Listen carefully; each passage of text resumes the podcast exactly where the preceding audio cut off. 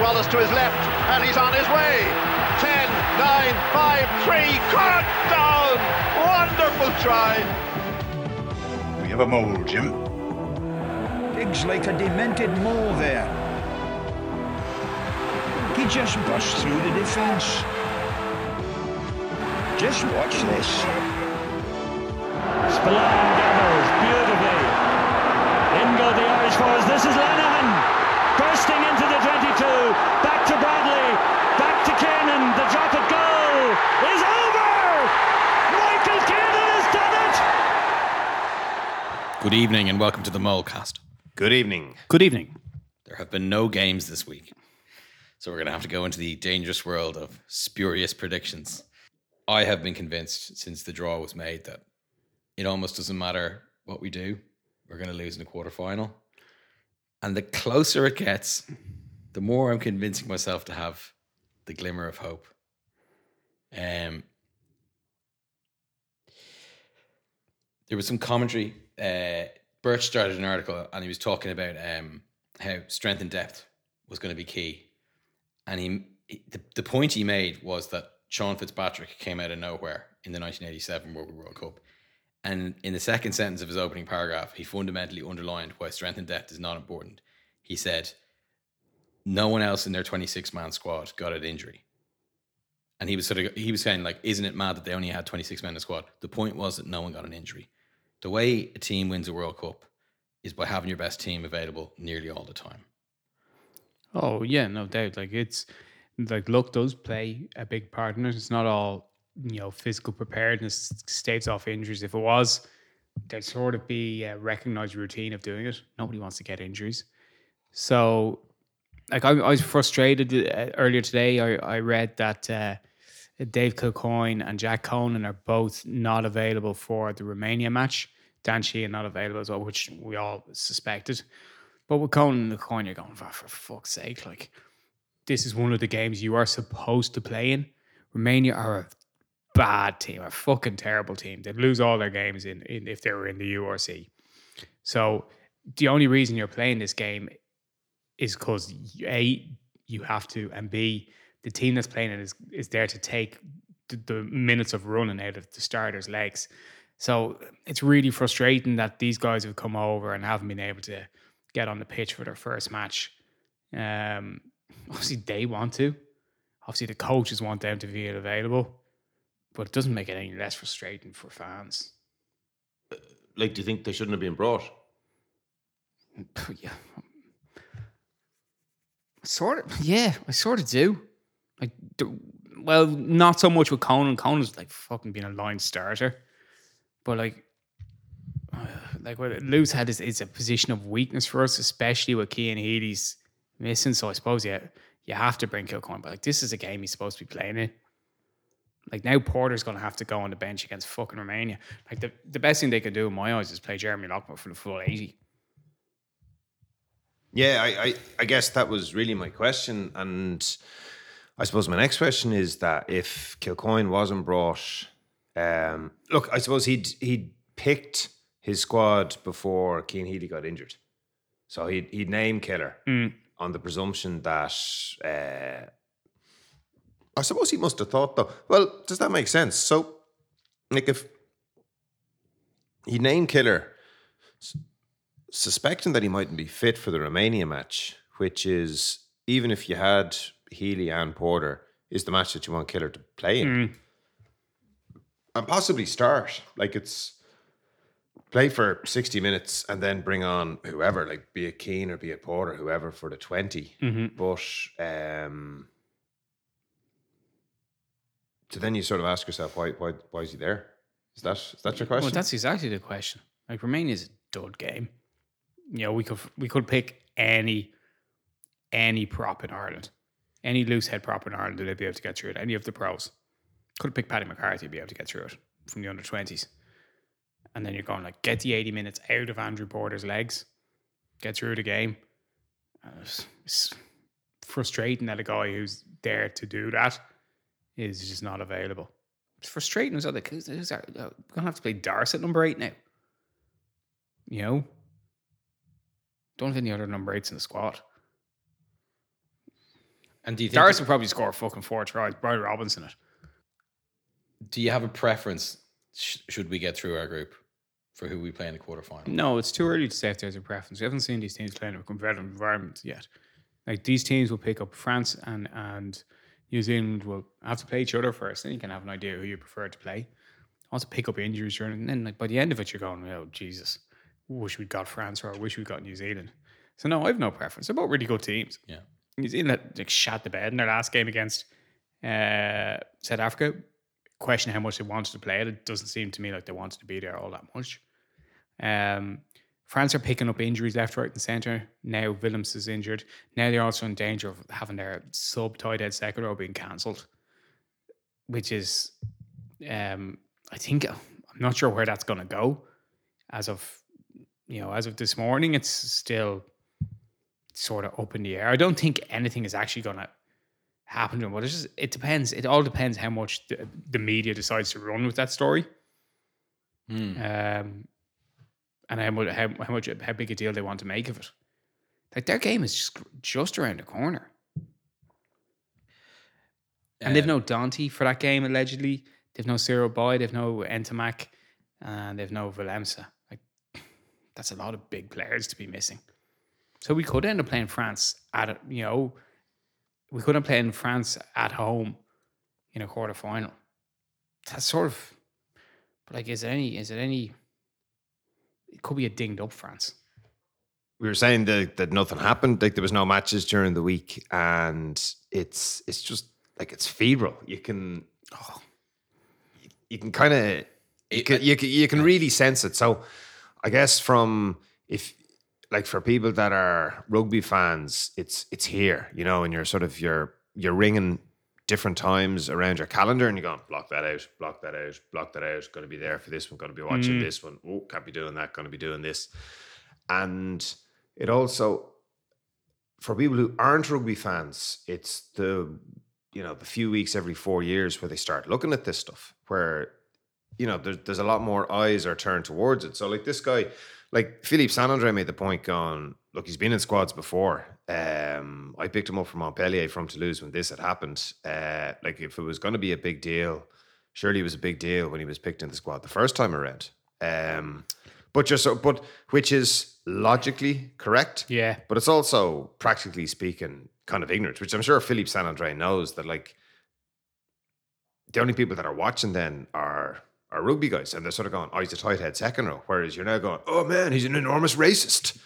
But it's like Um, when Gerbrand Grobler got signed by Munster. Like it, it was obvious at the time, like the fact that he had served a ban for using PEDs, that he was a drug cheat, was like open knowledge. Like I, I remember when oh, they were linked to him, I was going, Grobler's like on drugs. And nobody made a big deal out of it until about fucking six months into the season. And then they just harped on it. Harped on it. You know, like it was well known at the time. It was no secret that he'd already done a ban. And yet, like, you're going, oh, how did the IRFU sanction this? Um, and I remember going to the the the, the, the competition in in Japan last year, and we arrived in the Friday evening. Four years ago. Four years ago. Jesus, it seems like last year. What happened in between? Oh. Uh, and then we went. in Japan last year. We went to the The Olympics? Argentina France match, Oh, it was amazing. and one of the things that struck me was like, this is it this afternoon. Because I was trying to think to myself, who was in England's group at the last competition? Like, how did they get through? Who did they beat? Who did they? And I was there going, surely, like it was Argentina, France, and England, wasn't it? Uh, big yellow card from um, Lavanini early in the Argentine England game. Yeah. Yeah. And They had the USA in their group as well, England. Yeah, and that realization that well, like those three teams were in the same pool, so one of them was going to be knocked out, and you had to be. You, you don't. If you're good, you have an opportunity to go to multiple World Cups, but you you kind of have to be lucky with your age as well. Like you know, when are you going to be at your peak for a World Cup? Is is it like? I think you're middle two. Like if you're 22, are you too young? It's like if you're 24, you're just the right age to have two really good World Cups where you're like 24, 28. But if you're really good, are you better off being 22. If you you're get really 20 good, you're better off being 22. 'cause then you get 26 and 30, you know, and just and just all these And things, 34.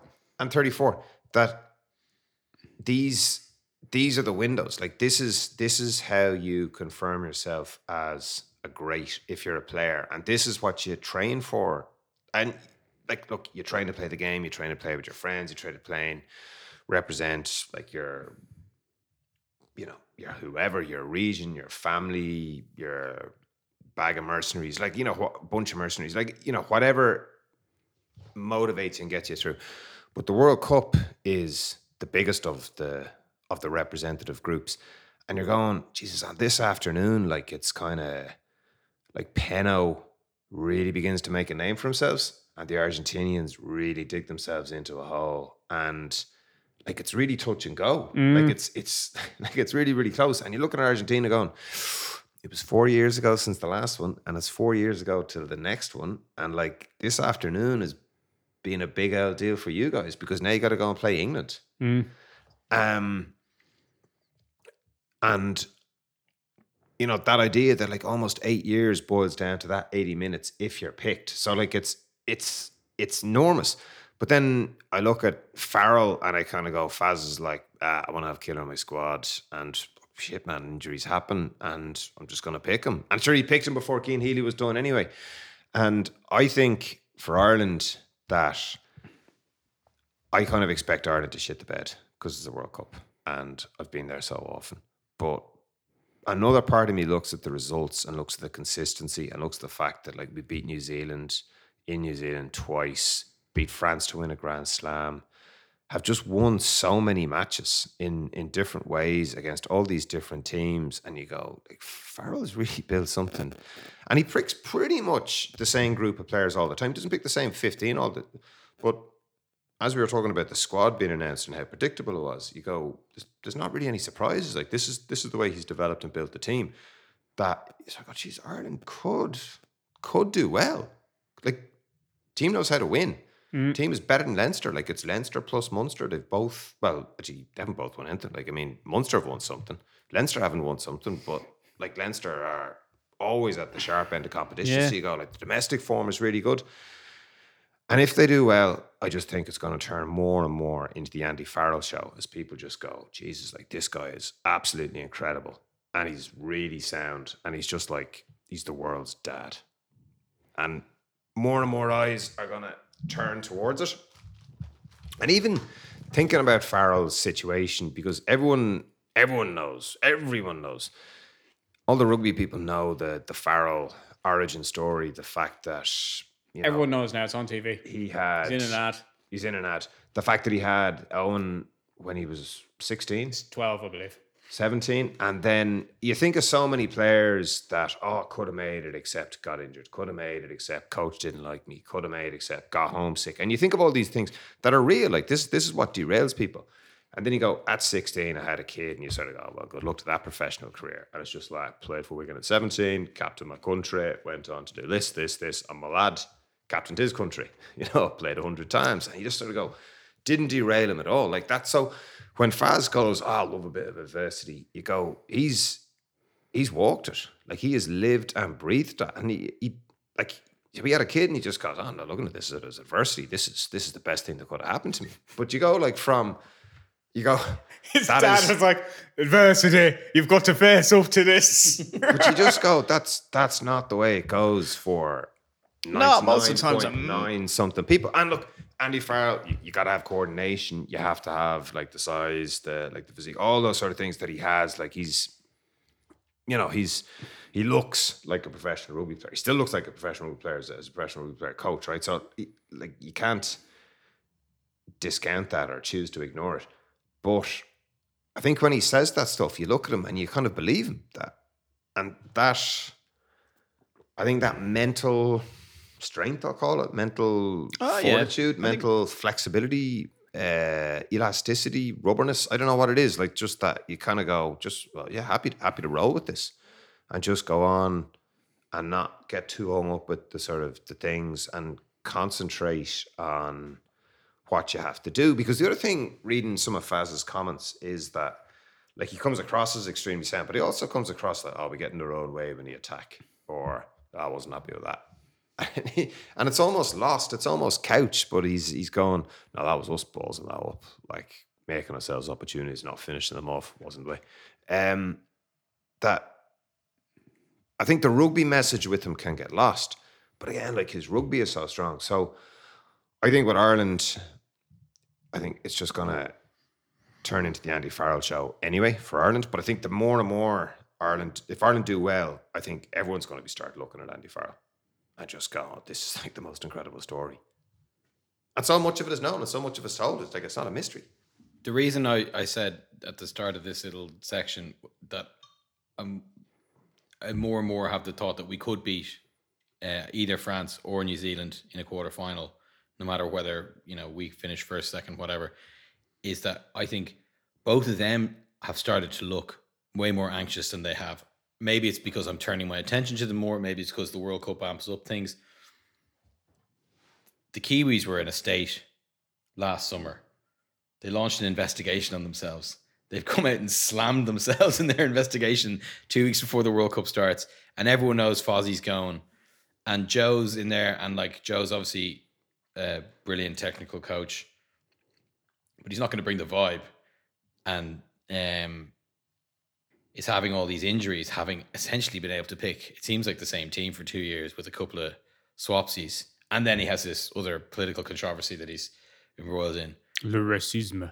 Uh, and it's just it ju- just from the Ntamack injury and the Baille injury in the same game against Scotland, it just is like it felt like oh, this is the first thing that's ever gone wrong. Like I have the feeling that Irish people expect, like Irish rugby fans, more than other people expect us to get knocked out in the uh, in the quarterfinals because it always it always happens, and also because this group is particularly tough, and then the draw is tough. So I think there's a feeling amongst Irish rugby fans that because it's been mentioned so often that if we win a quarter final, it's like, yeah, fucking job done.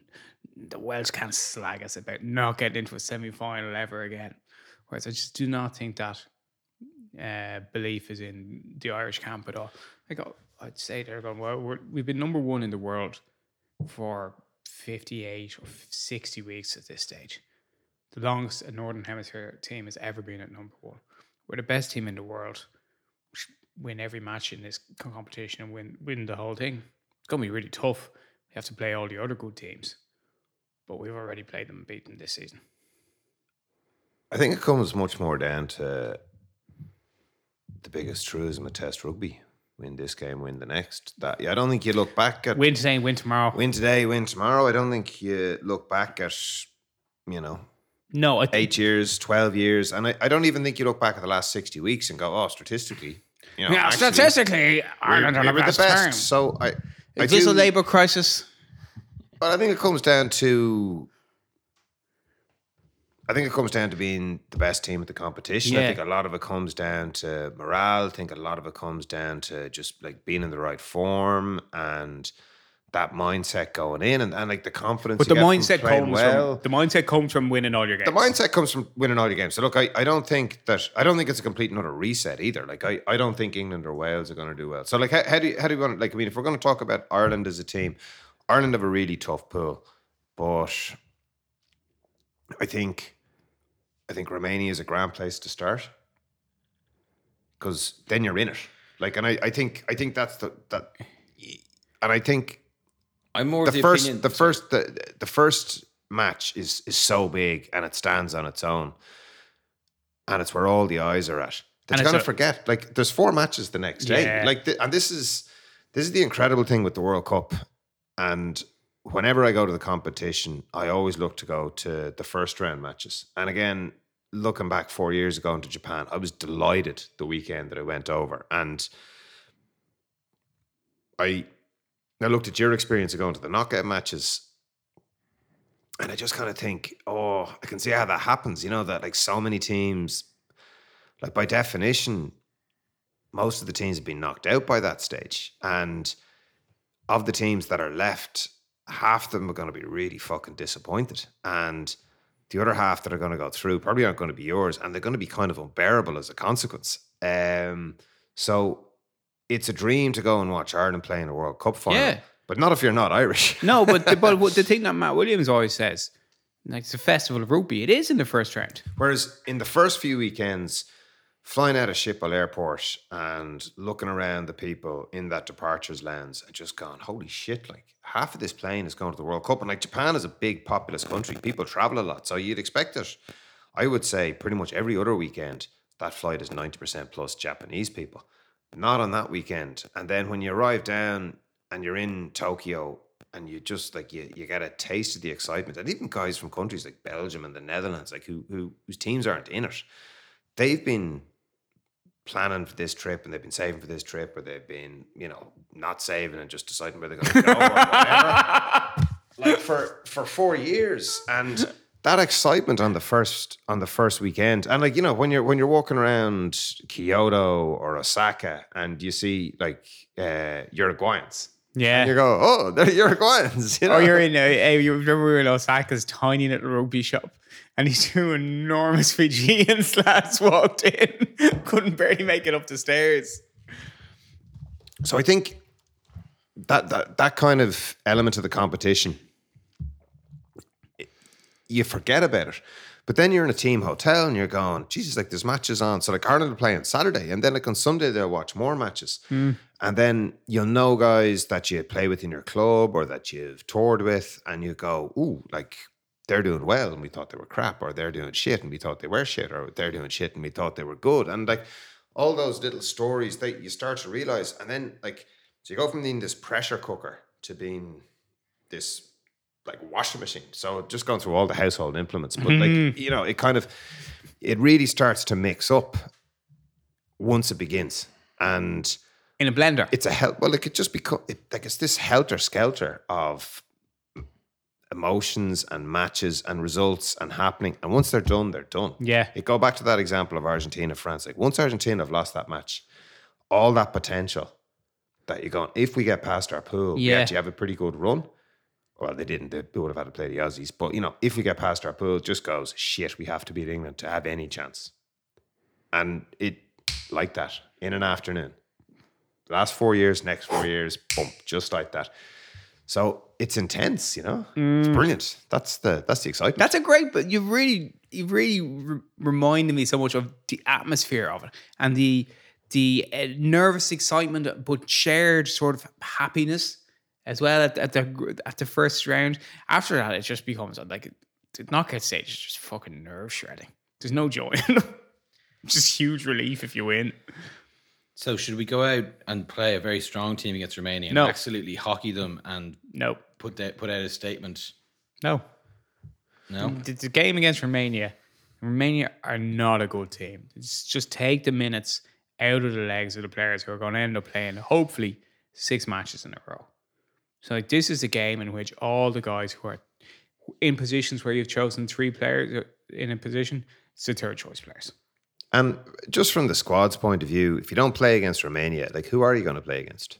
South Africa, Nobody. Scotland, You're going to cheerlead while the lads France. win all their games. like you know, you, there's very you know you're looking sort of going, oh, she's not going to play against anybody. So, Yeah. like if you're out there, you want to play, and we talk about a festival rugby, but like if you're a player, you're a professional athlete, you're just like, oh, geez, this is shit. Like I'm not getting picked, you know, like Yeah. just just holding bags. Like this is my dream to go, but like, what was your highlight of the Lions tour? Oh, here and Kerry won the All Ireland. Like you know, that's that's it. So you're going to pick uh, Sexton at 10 because he hasn't played and Kelleher at 2 because he hasn't played. And I was hoping you'd pick Conan at 8 because he hasn't played and Kilcoyne at 1 because he hasn't played. Well, barely played. Well, now two of those guys are gone, which is irritating. Uh, not least for them, but more for me. And so the team otherwise is going to be now it's going to be Loughman, Herring, Tom O'Toole, Joe McCarthy, Hendo possibly, then uh, Ryan Baird. Somebody's going to have to play seven. Like we might end up playing fucking Caelan Doris at eight and Josh Van der Flier at seven. Then Craig Casey, Jack Crowley, uh, McCloskey, Henshaw. Wingers would be Keith Earls, uh, probably Hansen. I think Hansen's going to play all our games, and then Jimmy O'Brien at fullback. So Porter's now going to be on the bench. Um, sorry, Kelleher will start, not Herring. So Herring will be on the bench. Kelleher will start, and then Finlay Bealham, and then maybe, uh, maybe Tadhg Beirne and Peter O'Mahony, because like that's all our, that's our, the Peter O'Mahony's our last back row, like, um, and probably Jamison Gibson-Park, so we can get some time in harness with Sexton, and um, who did I say was going to be out? Have Sexton or Crowley? You said Sexton. Yeah, so Crowley on the bench, and then um, then probably Hugo, fullback, or Garry. Uh, oh, sorry, it's twenty three. Like, you know, like any team we put out, any team, any team from the first sixty players in Ireland, you could put out Ireland D and they beat Romania hands down without See, he could play. sweat. He, he could play Tadhg Beirne or Ian Henderson at at six. Should he want to? In fact, he could play. Yeah, he could play Tadhg Beirne. So he could play uh, Joe Hendy and Tadhg Beirne. And you know, do you do you pick Baird at seven? Like you know, does does it Maybe, does it? yeah. know, Like it doesn't matter. Like it doesn't matter who plays seven. Like if Baird plays seven, does it matter? Uh, but uh, and I think Henshaw plays seven. You know, I so look, I I think that I think Crowley is whatever Ireland's last match is. I think Crowley's going to be on the pitch for it. again, like. Oh, sorry. Yeah, oh, sorry. I If- think if I, I think at the at the end of At it, the end, he'll be at on. the end of it, I think he's going to be on. So Jimmy's winning matches. I think that like maybe like Johnny's 38. So maybe he only lasts so long until he's gone. Um Johnny's 38 and he's been injured nearly all season. and he's been in near, all year. I injured mean, nearly all season. Maybe Johnny picks himself all the way through, but he just can't play. I just I just think Crowley's gonna elbow his way in. I was pretty impressed with him against Samoa. So was I. I've been impressed with him for years. Yeah. Um, so I think that's going to happen for Ireland. And yeah, Crowley and Farrell, I think they're going to be the two big stories. I really hope the injuries go our way. Um, I hope there's a load of competition for places. I hope that the guys that are in form are picked. So, for if, for example, Joe McCarthy is playing really well, he sort of goes, "Ah, I'm going to pick Joe McCarthy to play in second row against South Africa." Now, I kind of find that difficult to see because Tadhg Beirne is like such an incredible player that I don't think Joe is going to be able to vault over Tadhg Beirne. But like it'd be great if Ireland were in a situation where they had enough players playing really well that they could put competition on each other. So I think like somebody McCarthy did the the presser during I think it was yesterday, certainly during the week. It's yeah, And in the newspaper. you know that indicates that he's going to play against Romania. And the point was made. I think it was Murray's article that you know they wanted to pick him at a, ahead of Jean Kleyn. So uh, I was glad he said it because I was thinking of myself, going, yeah, like I'd have Joe ahead of Jean Kleyn. And you go, Jean Kleyn's in the Springbok squad. So like, does that mean our second rows are better than the Springboks? And you go, well, you know, maybe not, but maybe like Hendy's Hendy's good. Tadhg Beirne's really good. James Ryan's really really good. So you know, like we're and this, and this goes back to like Ireland's results, and you go, there was no Liverpool way. There was just really good players, and so look, God willing, let's let's hope they let's hope the really good players play really well. Um, if I was from any other country and worried about any one player getting injured, I would be French and worried about Antoine Dupont. Whatever about Cian Healy and how sorry we all feel for him. And I really like Cian Healy from an Irish fan's point of view, from sort of a generosity or like from a, I don't know, what munificence or something like that, a posh word for jelly. It'd be great to see Cian Healy go into the World Cup, but you don't want to, you don't want to see anybody injured and miss out.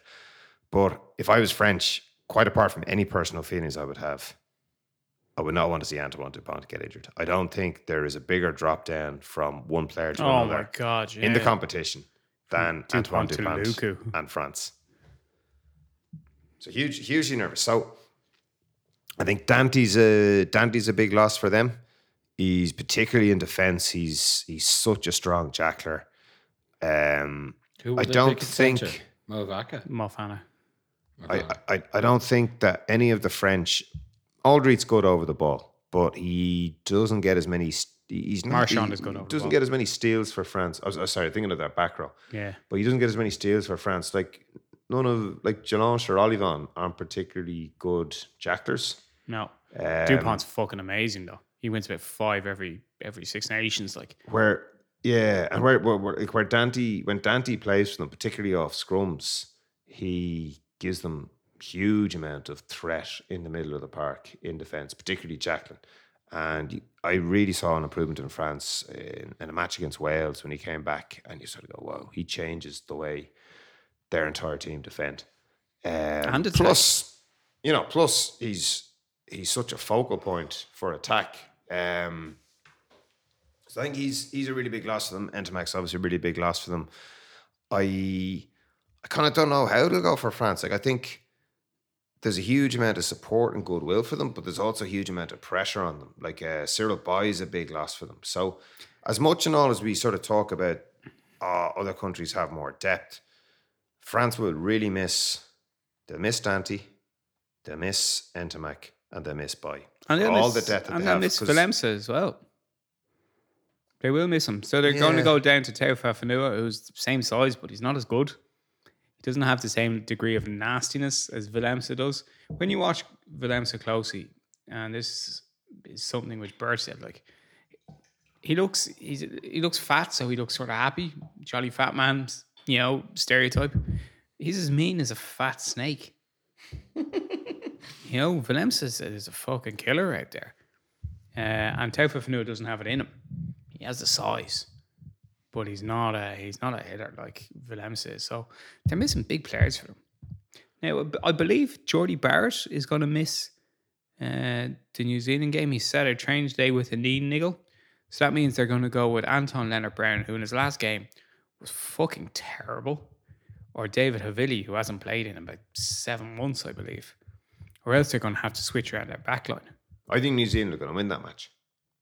I don't know. This is what it's like. It's the same question. And people say, "Who would you rather play, France or New Zealand?" I go, well, "I'll tell you after the first game." Like, I don't know who's better between them at the moment. Because the New Zealand and France beat were a fucking bad outfit. New Zealand that won the Tri Nations this year, Tri Nations this year, that rugby championship this year.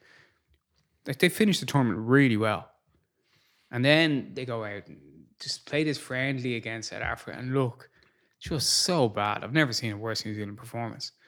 But you know, is that the outlier or is that the I think New Zealand are very reliant on Retallick and Whitelock. And I I don't know why I think New Zealand are going to beat France without Brodie or Retallick playing. yeah? So I do I do have to quite well I do know why I think. I think it's because they can score so many tries and because the Kiwis don't doubt themselves in rugby. Pack and is that is crap though. they're, su- they're they're such a hard team to beat by and large. But that mm. said, we you made the point about the the squads and the sort of the wrinkles that you know teams bring to the World Cup, and then the fact that the Kiwis in what 2015 didn't pick a second row sub. Yeah, that's just right. like we're going to have Victor Victor, Vito, Vito, Sam and Sam Cane on the bench, and you think to yourself, why would you want to take off for Retallick and Whitelock? Great point. Like one one is called Guzzler, and one has got 140 odd All Blacks caps. just by being two the World Cup medals. just by being the crap All Black. He's there. Despite- he's there with his. He's there with his two World Cup medals Yeah. and his. How many World Cup? So this that- is his fourth World Cup. Yeah, I thought Whitelock had a really like I've rarely seen Whitelock have a, a as inauspicious game as he did against. Now it was his first game back. He he had this. There was this scenario where he chose to play to come back and play for the Crusaders when the All Blacks had asked him not to play because he was still recuperating from injury and he wanted to come back and and, and win his last uh, Super Rugby title before he goes to Pau. And I think there was it's that was a tetchy situation. Like uh, Foster's, you know, close mouthed all the time. There was a tetchy situation there between the Crusaders, because Scott Robertson's taking Foster's job after this, and the All Blacks.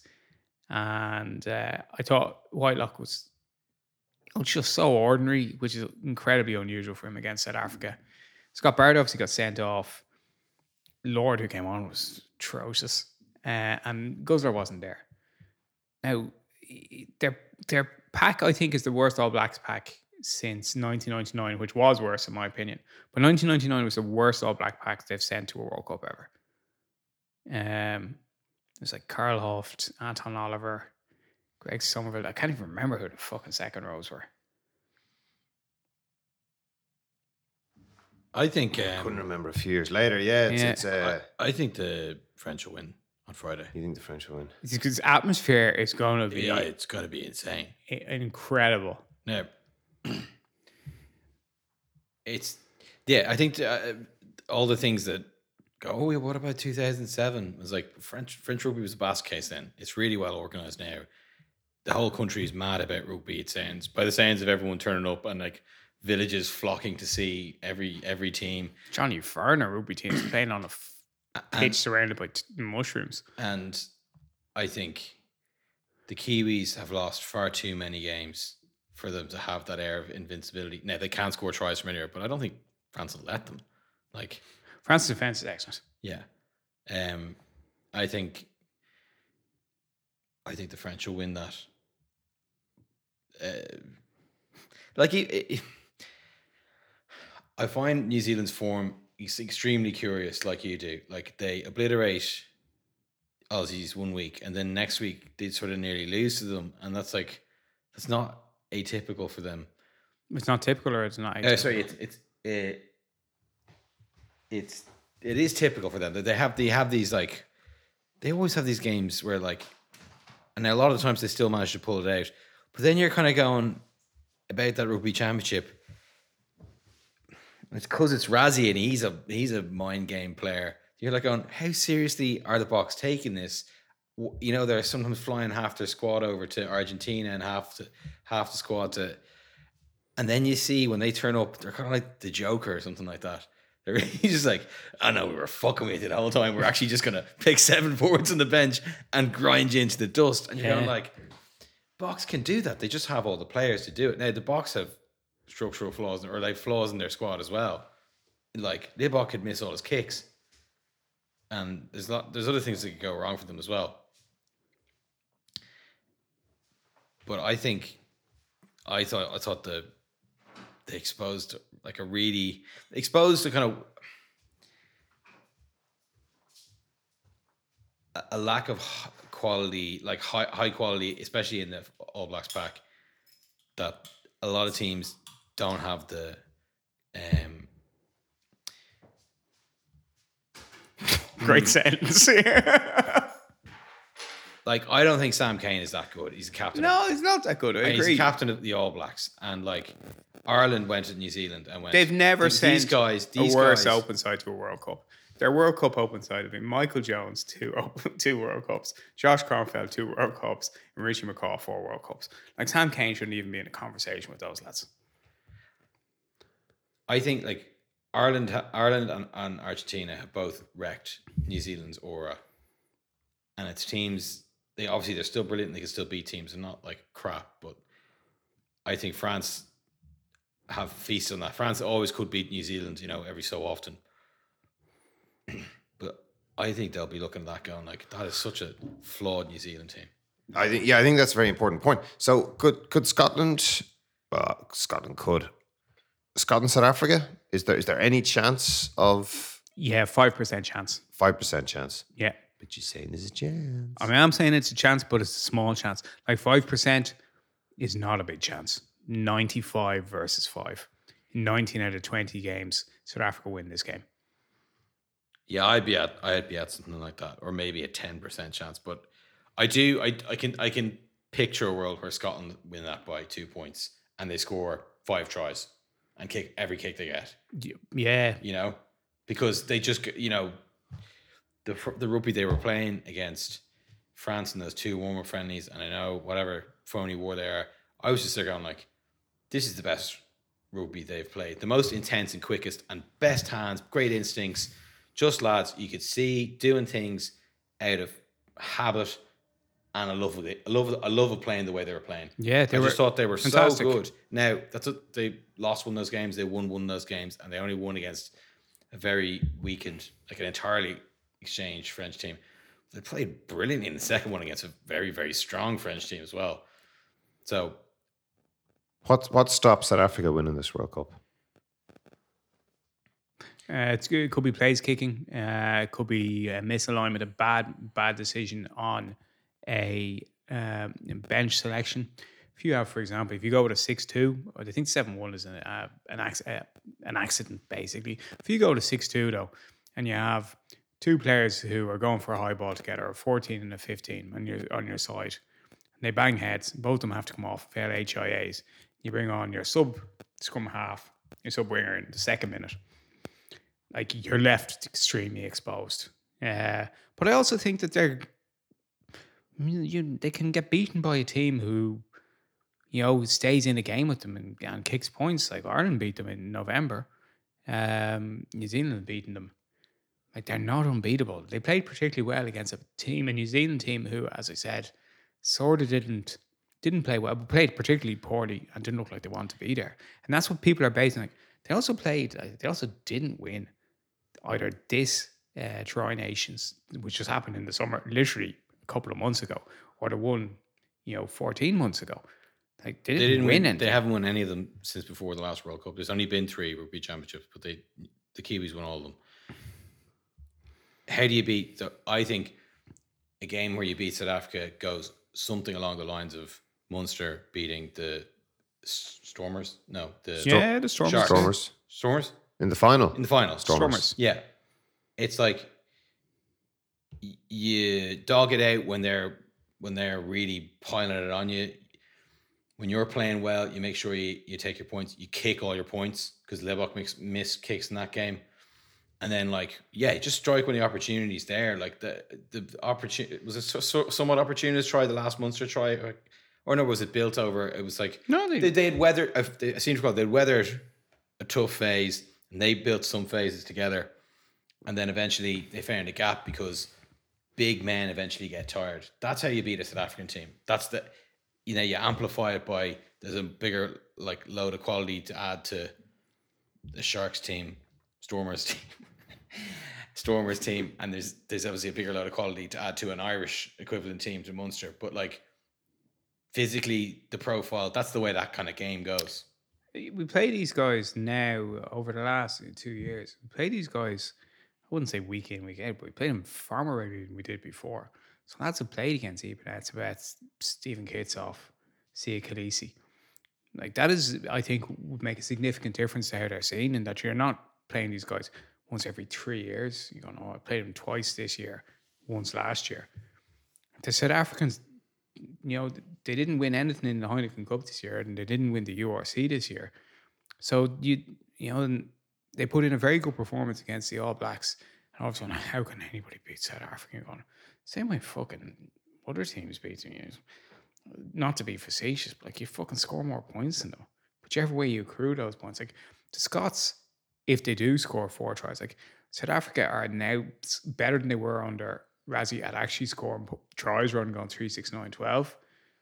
But like every there's like they're not a I don't think they're a great team. Yeah, well, they haven't. Like I said, they haven't won any of those tournaments. They won a shit Lions tour. It's not really worth fucking talking about. To be honest. thank you for And, saying like- that. I agree. And like, they have this hugely. Um, I was going to say charismatic, but he's kind of unlikable as well. But it's like coach is a huge personality, or head of rugby who's pretty- Nina Bar. Big personality, man. and um, yeah, I just I feel like there's a lot of like, oh my god, what what are the South Africans doing? Can anyone actually stop them? Like, I have a question for you. yeah, Is Rassie Erasmus chaotic good, chaotic neutral, or chaotic evil? it's chaotic evil. What do you think? Yeah, I think he's chaotic. I think he's chaotic neutral. Well, um, I think there's a likable bit to his personality in sort of close quarters. I think Yeah. I think I think the charisma, but Charisma 18. uh, yeah, very yeah, very charisma 18. I think the line out, oddly enough, is somewhere you can get at the South Africans. I think uh, Mbonambi's an excellent thrower, like an extremely good thrower. And I think Marx is very, very good. So the, the South Africans tend to be technically proficient. Um, it's just it's it's in their culture. And for all the good second row core that they have, some of their back row aren't best suited to lineouts, oddly enough. So I, I think that's an area that you can probably put pressure on them. It kind of depends the mix that they pick in the back row. But if they go with their with their fetchers, um, and even picking so many forwards, you just you wonder with the, some of the combinations that they're they're going to end up with. But like I think I think South African teams love defending, but I think the problem is that if you're defending your own half and you don't win set piece ball, you end up conceding points. You end up conceding points from penalties, if if nothing else. So I guess that I think the line is the place where he gets South Africa Mm. And fitness. and fitness. You know, Malherbe's not fit. And and He's not, possibly he's not super unfit. Like, and possibly sloppy. and possibly place kicking. Like it, it depends. It depends who they pick. But I think they're the areas that you get them. So in all the top four teams, which are all on the same side of the draw, I think you're you're kind of going shit. Like they all they all have weaknesses, which Oh, is yeah. really exciting. It is exciting. Um, who do you think actually? Just while we're on South Africa, who would you pick as in South Africa's backline at the moment? Like, I think there's a like apart from apart from the wings, which well maybe you just go ahead, Ian. I would you go first. Uh, 15, 15 backwards. uh, Willemse at 15, um, Arendse or um, the other tiny winger who's really fast. Cheslin Kolbe. Ches and Colby, depending on which one is fit Yeah. on the right wing. Uh, outside centre, and in, uh, I'd have Esterhuizen inside and um, De Allende outside. Am's, Am's still out, yeah. And then on the left wing, I'd have uh, Mapimpi, and at 10, I'd have Libbok and Faf at 9. So no Canan Moodie in the team. No, I'd have him on. Andrew, who would you? I know Willie le Roux in the starting team. Andy, who would you? Who would you? I, I'd have I'd pick Willie le Roux. Um, I'd have De Allende. I would. uh, What's the name of De Allende- the second centre who played really well against the Kiwis? Big guy. Canan Moodie. Nah. Yes, the, the other, Kiwis. the other centre. Esterhuizen. Esther Hazy. Oh, he's Yeah. a, he's the inside centre. He's the inside centre. Yeah. Can he play second centre? If you no, if, if you'd be moving anybody, it'd be De Allende. be a De Allende. Um, it's a bit of a it's a bit of a weakness there. That one, like I, I think I I pick I'd pick the two small wingers. I think I'd Arendse and Cheslin Kolbe if I have my choice. Oh no, shit! I like Mapimpi. I think I pick Arendse and and well, Mapimpi's not been a good form. No, I'd pick I pick Kolbe and Arendse. Mm-hmm. I pick le Roux. Um, so I mean, you have to pick Canan Moodie at second centre. Well, you can pick De Allende at 13 or you can pick Willemse at 13. What's De Allende like at 13? Shit. Is he like Bundy or is he like Robbie? It's like fucking Stuart McCloskey at 13. Yeah. So they have a few. They they have a few weaknesses there. Then, like if they they, they don't they don't have the like. You see, I just don't- Lukhanyo, Lukhanyo Arms a, a big loss for them. I think I think Pollard's like a bigger loss. Yeah. I think Pollard. I think Pollard's going to be back. Sure, we talked about that last week. So yeah, it's kind of it's sort of interesting to pick their team from Fascinating to me. from from another perspective and go, oh well, you know, if this guy's missing and this guy's missing, Yeah. they're they're not as strong. Like that that balance. Because Willie good. le Roux or Willemse is the 23. Like Yeah. a guy who can do fucking everything, is a big personality. So, like, there's really strong there, but you're going, well, you could do it, Am, because he nails down your 13 jersey for you. It's very tempting to go, oh, look at Canan Moodie, I could play him at 13, because he did one really nice run for a disallowed try, and you're going, that is the sort of shit that Guardian journalists love. What is really proved he's emerged in the world. So everything. Mate, it wasn't a try. Doesn't count. He he can. Everyone knows he can run. Like most of thirteen is actually just defending space really well. Can he do that? No one fucking attacked the 13 space because the All Blacks couldn't. They were like watching England do their warm ups against Ireland. couldn't hold on to the ball. I suppose that you could pick Jesse Kriel there, but like it, that's kind of a known quantity because you're sort of going, oh no, like Jesse Kriel's had his chance. And like, yeah, he's, he's, he's really ripped. He's never quite nailed it down. So I guess they're the interesting He'll things. give you a lot of preacher curls for the would 13 be, jersey, um, though. What's it going to be like on the other side? The other side of what? The draw. I think Argentina will beat England in the first Saturday night game. Agreed. I think England will probably beat Japan in the second game. I think just be, just because I think Japan just don't Japan aren't that good at the moment. have that much good form, or uh, which keeps their group pretty interesting. They'll have to play Samoa uh, to qualify. Like they lost against Fiji at home. Yeah, The English. Samoa away is slight. I would say slight because they'll have Farrell back, so they have a slight advantage, but like not much better than a pick 'em. yeah. I think um, Fiji will beat Wales. by forty. I don't think Fiji will beat Australia. Um, That's a big brother, little brother mentality thing. Yes, I I I think that will be a high scoring game. They played each other in the last World Cup, and it was quite. Fiji Yeah. gave them a rattle, but and all their backs are all the backs on the pitch will be Fiji. Um, I think Fiji will get out of that group. I kind of feel like England and Argentina will probably get out of that group. Yeah. Like, and then it'll be England. England playing the Aussies. Like that just seems like they play the Aussies in every World Cup somehow. Yeah. And we've in every nev- sport. Yeah. And um, we w- then the other one will be uh, Fiji Argentina, which is Weird game. a weird game in its quarter final. And you're looking, you could be looking at the It's a Argies- World Cup fixture. uh, RG's having like another semi final, and you're going like, what a fucking. I mean, I would gladly take Fiji in a quarterfinal. I would gladly take, you know, just I would I would go and I love Argentina, as you know. Yeah. As we all love Argentina. Like the place. yeah.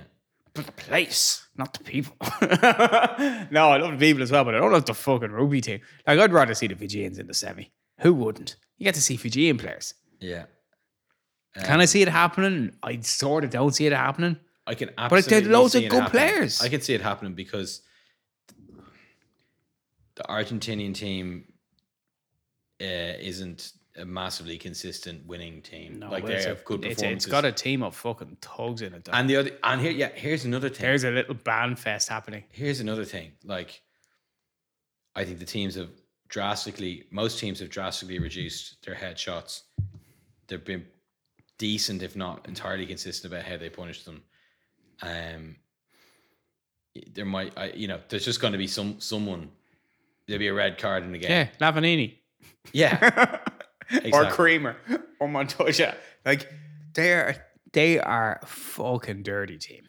So there's definitely I I know it kind of became popular after Fiji beat England to say, oh, Fiji be in the semi final of the World Cup. Uh, it's definitely it's definitely possible. They're so they're so talented, and they, that kicker, um, I've only Muntz, seen- Nelson Muntz. I've only seen him play once, but he was nervous. In that was like the biggest win in Fiji's uh, rugby test history, and like he was totally nervous, slotting them like they were just sailing through the middle of the bar, like over the black dot. Mm. So you have that. You have some guy who's played a lot of international underage rugby. Yeah, I can see it happen. I could, I see, I, I do foresee that Argentina, Fiji as the quarterfinal, which is great, and I think England, Australia, the other one. Uh, England are turkeys, and Australia will hammer them. Like, you think you think England definitely gets through their pool? oh, just about, yeah. They beat Samoa and they beat whoever is the other team. in their Japan. Japan. Yeah. And I think then, like, Eddie just has, like, a massive revenge shot, and then everyone suddenly thinks he's had a good World Cup, and he hasn't. Now that said, he's lost every game he's played so far, so they might finish bottom of their group. But that's it. That's that. That's the way I, I see that. That top, the bottom half of the draw going. Uh, C and D. Oh, it's just wild, isn't it? What a fucking tournament. Yeah. Yeah. Like the A and the B competitions in the senior cup. I think I, I think Fiji get to the semis. I think uh, I think I don't think England's going to get out of their group. Do you want me to give Rich an opinion piece now? This will be a good thing if England get, didn't get through that group. Yeah, I I kind of think I think the Japanese are going to beat them. Subtweeted by Danny Cipriani. I saw uh, I saw England beat Japan in Twickenham last November, And as they're gone, geez, the Japanese are playing better rugby than England, but like it's in Twickenham, and they're they're not going to get they're not going to get the decisions here, and like a few things went against them, and I thought to myself, "Ooh, they're in the same group." I, I this is when England were. Do you think England They will were lose better. all their matches? Who's the other person in that group? I think Samoa. Samoa, Japan. I Uruguay. I, I think they'll probably beat Uruguay. Chile, sorry, they're playing Chile. Well, they'll beat Chile. yeah. They're in the other group. You'd imagine they'd beat Chile. I think they're going to lose two of them. um, would be like that would be catastrophe. They might I don't know what like what do you do if it is a catastrophe? Would you, you sack Borthwick? You know, listen, that's clearly not good enough. You sack everyone associated with Borthwick, which is oh they just go back to Leicester. Probably win another clap and kick premiership. But then who do you go back to? Bring back Eddie Jones? Or finally, after about 13 years of trying, to get Wayne Smith now that he's in his 80s. Okay, last question. Uh, France are going to win the World Cup. Do you agree? No. No.